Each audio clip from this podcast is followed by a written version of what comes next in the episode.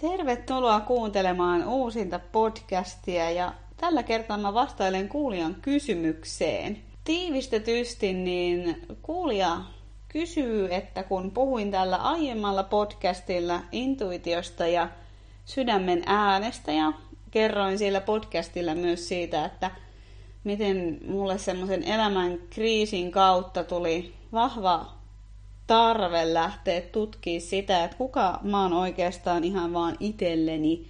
Ja kuulija sitten mietti sitä, että kun aina sanotaan, että oo vaan oma itses, ja mitä ihmettä se on? Miten ihmeessä voi lähteä tutustua siihen, kuka oikeasti on, jos on lähes aina elänyt vähän niin kuin toisia varten ja hukkuen toisiin. Ja tästä siis tänään puhetta kuulostaa hyvin tutulta. Se on myös, no arvatenkin ollut täällä semmonen ihan valtavan palava kysymys mulle, että mitä ihmettä se on, että on oma itsensä. Mitä se on, jos näkee, että joku ihminen viihtyy elämässään, niin miten se voi olla niin kuin mahdollista? Miten se voisi olla mulle mahdollista?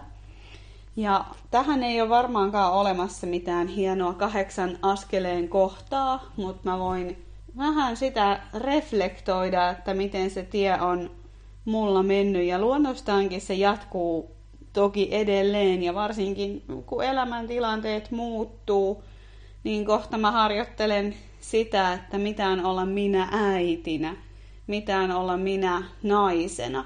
Mutta tosiaan tästä mun vähän niin kuin alkuperäisestä prosessista, niin mä tosiaan kerroin sillä aiemmalla äänitteellä lyhkäisesti, että – mulla on ollut semmoinen taipumus elää aina toisten kautta ja myös tällaisia erilaisia läheisriippuvia taipumuksia on ollut. Ja silloinhan ihminen alkaa vähän niin kuin muokkaamaan itteensä sellaiseksi, minkälaiseksi odottaa, että toiset haluaa.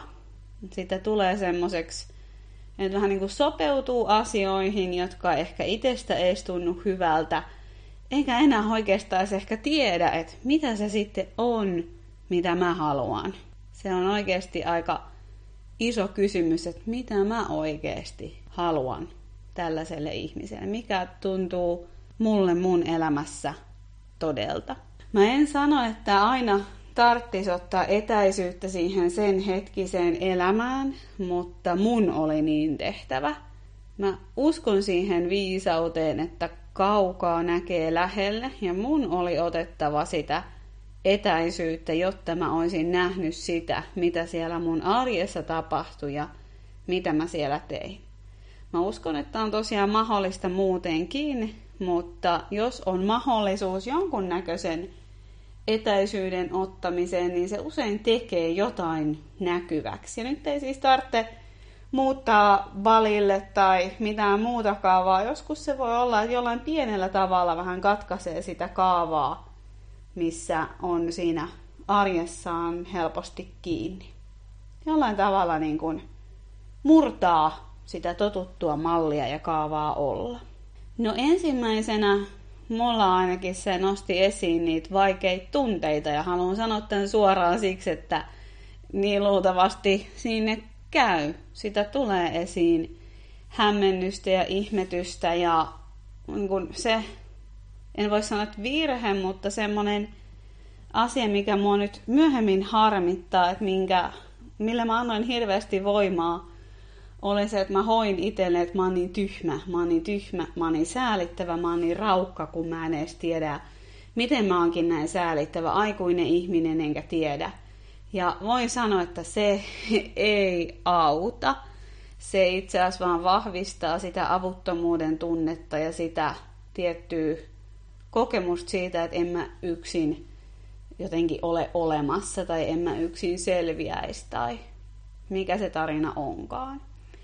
Ja tähän mulla auttoi ihan siis ammattiapu ja sen ymmärtäminen, että mä nyt ihan vaan tyhmyyttäni tässä ole tällaista keksinyt, vaan ihan liittyy omiin tiettyihin lapsuuden kaavoihin ja malleihin, että mä toistin tätä kaavaa ja nyt se tuli mulle vähän niin kuin vastaan ratkaistavaksi, tietyllä tavalla katkaisuun. Et nyt on aika katkaista tämä malli ja kaava ja harjoitella kysyä sitä, että mikäs tyyppi tämä Eevi oikeasti on.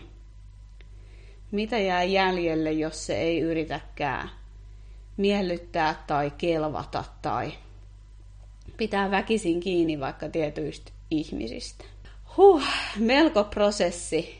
Tota, yksi semmoinen tärkeä, mikä siinä tietysti on itselle annettava, niin lupa siihen. Ja sen myös nostaa ne omat pelkonsa esiin, vaikka nyt niiden tiettyjen tärkeiden ihmisten menettämisestä.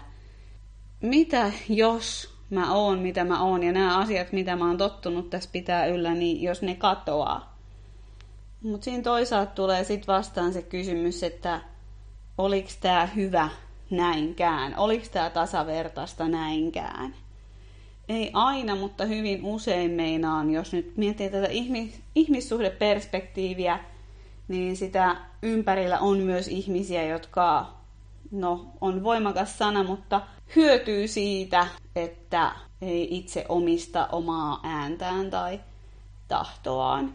Ja missään tapauksessa en usko, että aina ratkaisu on päättää nämä ihmissuhteet, mutta jotain niissä ihmissuhteissa on hyvä asettautua ja järjestäytyy uudelleen, jotta se voi olla tasavertaisempaa ja kunnioittavaa ja sellaista, että siellä on tilaa sille, mikä on sulle tärkeää.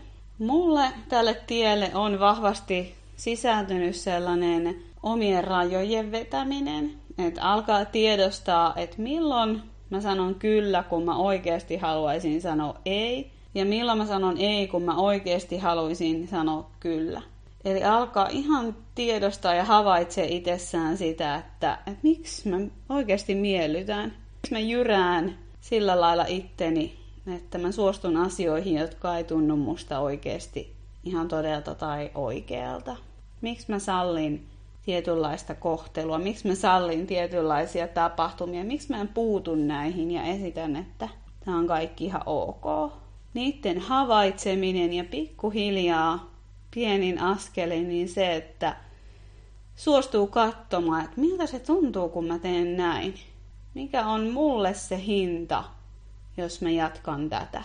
Ja yksi semmoinen aika paljastava kysymys onkin, että, että jos oletettavasti tämä sama jatkuu vielä vaikka puolenkin vuoden päästä, niin miltä se vaikuttaa tai tuntuu? Että onko se semmoinen, että tulee vaan kuristava tunne, että uh, kamalaa, että ei, ei näin. Vai onko siinä joku muu sävy? Ja sitten ihan alkaa harjoittelee sitä ja sen sanomista itselleen, että mulla on lupa ottaa tässä elämässä se oma paikka ja mulla on lupa lähteä tutkimaan sitä – että mitä se on. Usein semmoiseen toisien, toisien kautta elämiseen liittyy niin vahva velvollisuuden tunne ja se myös, että et pelkää, että tuottaa muille pettymyksen, jos ei enää toimikaan sen vanhan mallin mukaan. Ja silloin on tärkeää taas kohdata sitä kysymystä ja tunnetta siitä, että mut kenen elämää sä ystävä rakas kuitenkin elät? Kenen elämä tämä on? kenelle sun kuitenkin ensisijaisesti on hyvä olla uskollinen, kenen, kenen puolella sun on aidosti hyvä olla. Ja voiko olla niin, että ne ihmiset, keille sä oot aidosti tärkeä ja rakas, niin kykenee kunnioittaa sitä, mikä on sulle tärkeää ja totta. Jos se vaikka joku ihmissuhde tai työpaikka tai elämäntilanne pysyy yllä niin pitkään, kun itse joutuu muokkaamaan itseään, niin onko se sitten toisaalta sen arvosta? Onko se oikeasti sen arvosta silloin enää? Et vähän niin kuin se ajatus, että et ei tarvitse oikeasti uhrata itseään. Taas helppo puhua.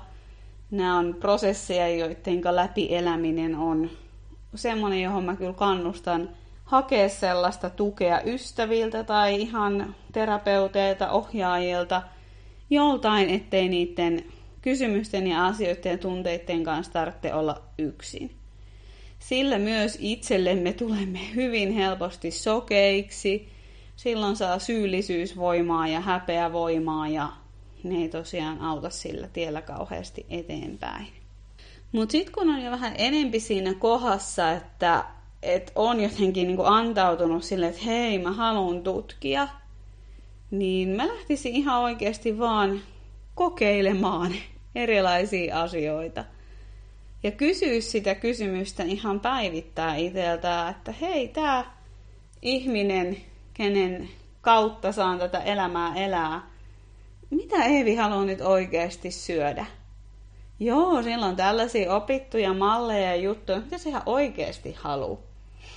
No mitä se oikeasti haluaa illalla töiden jälkeen tehdä? Joo, sillä on tällaisia ideoita siitä, mikä olisi hyvä ja viisasta, mutta mitä se ihan oikeasti haluaa tehdä? Okei, nyt se on tämmöisessä keskustelussa. Mitä mieltä se ihan oikeasti on? Mitä se ihan oikeasti ajattelee tästä asiasta? Eli vähän niin kuin kääntää sitä, heittää sitä palloa aina itselleen, että joo, ei, mutta mua kiinnostaa sun ihan oikea mielipide. Mua kiinnostaa ihan oikeasti se, että mikä on sulle tästä totta. Eli semmoinen kysy, kysymys, kysy, kyselytekniikka ja kysy, kysymysten esittäminen itselleen ihan niin kuin sarja tulella melkeinpä. Mikä on mulle tässä totta? Ja mä tiedän, että tämä voi kuulostaa vähän itsekkäältä ja oman navan ympäri pyörivältä. Ja tarkoitus ei ole nyt siis, että joka hemmetin hetki pitää saada tehdä just sitä, mitä haluaa. Mutta siihen on ainakin hyvä olla yhteys. Koska muuten helposti ilmenee uhriutumista, marttyyriutta, passiivis-aggressiivisuutta, kaikkea muuta – Mulle tulee luultavasti ole iso harjoitus se, että vaikka lapsen tarpeet tulee menee mun omien tällaisten tarpeiden edelle, ainakin no jonkun aikaa, aika pitkään. Ja mun näkemys ei siis missään tapauksessa ole se, että joka hetki näitä pitäisi pystyä satapinnaa toteuttaa, mutta olla yhteys siihen, että mikä on itselle tärkeää, jotta siitä voi pitää huolta niin, niiden resurssien puitteissa – kun se on kenenkin elämäntilanteessa oikeasti ma- niin kuin mahdollista. Sitten mä kannustan myös ihan oikeasti listailee rohkeasti asioita, että mitä olisi kiva kokeilla. Ihan silleen, niin kuin, että okei, mä joskus aina haaveilin vaikka ratsastuksesta, tai mä joskus tykkäsin tanssista, tai mua jäi kyllä vähän kaivelee se askarteluhomma. Ne lähtee listaa asioita – joita olisi kiva kokeilla ilman, että niihin liittyy nyt jotain sellaista saavutusta, että olisi kiva opiskella, opiskella maisteriksi. Niin tota, okei, ihan kiva, mutta jos aloitat vähän jostain pienemmästä, että lähtee semmoisilla pommin varmoilla, mitä mä voin mennä suht helposti kokeilee yhden kerran ja katsoa, että mitä se mus herättää. Eli sallii itteensä, tutkii ja etsii. Ja mun mielestä tätä voi myös ihan pyytää ja asettaa elämälle sellaisen vilpittömän intention, että hei, mä haluan tutustua siihen, kuka mä oon. Että mä toivon, että mä saan tilaisuuksia siihen myös vähän niin kuin spontaanisti. Ja tämä on mun kokemus ollut myös, että kun mä halusin alkaa nähdä mahdollisuuksia tutustua itteeni siihen, mistä mä oikeasti tykkään, minkälainen tyyppi mä oon, mikä saa mun sydämen hymyilemään, mikä saa mun rentoutua, mitä mä tarviin, niin niitä mahdollisuuksia myös niin nousee ja ilmenee ja se on sitten niissä hetkissä se valinta, että uskallaanko mä sanoa tälle kyllä. Et niitä voi vähän listailla ja sitten voi vähän niin pyytää elämältä myös, että annapa mulle myös jotain kivoja yllätyksiä vastaan. Ja yksi asia, mikä on tässä tosi tärkeää, niin sallii itselleen se, että mä niin tuun mokaamaan. Mä niin tuun kokeilemaan luultavasti juttuja, jotka ei olekaan eniten mua varten. Ja voi vitsi, miten tärkeää se on. Samalla se opettaa sellaista mun mielestä tosi tärkeää taitoa elämässä, eli olla ottamatta itseään niin kauhean vakavasti. Vähän laskee niitä omia standardeja, että – jotain asioita vaan voi kokeilla ilman, että tietää, mihin se johtaa. Mutta sen kokeilun kautta tietää kyllä sitten jo ainakin vähän enempi. Niin vähän viisaampi. Eli jos uskaltaa siihen ottaa sellaista tutkivaa leikkimielisyyttä mukaan, niin se varmasti auttaa. Tässä nyt näitä mun ajatuksia tästä aiheesta ja vielä jotenkin tuntuu tärkeää korostaa sitä, että tämä on semmoinen prosessi, jolle kannattaa antaa elämässä aikaa. Jos huomaa, että se niin kuin oma ääni on kadoksissa, niin ei mitään viiden viikon pikaohjelmia, koska ne ei yleensä ihan välttämättä sellaisessa ajassa löydy. Mutta ajattelen, että mitä jos mä tämän vuoden vaikka omistaisin tällaiselle, että mä tutkin sitä, että mikä on mulle oikeasti totta, minkälainen tyyppi mä oikeasti oon. Ja jos se jatkuu kahdeksi vuodeksi, niin jatka.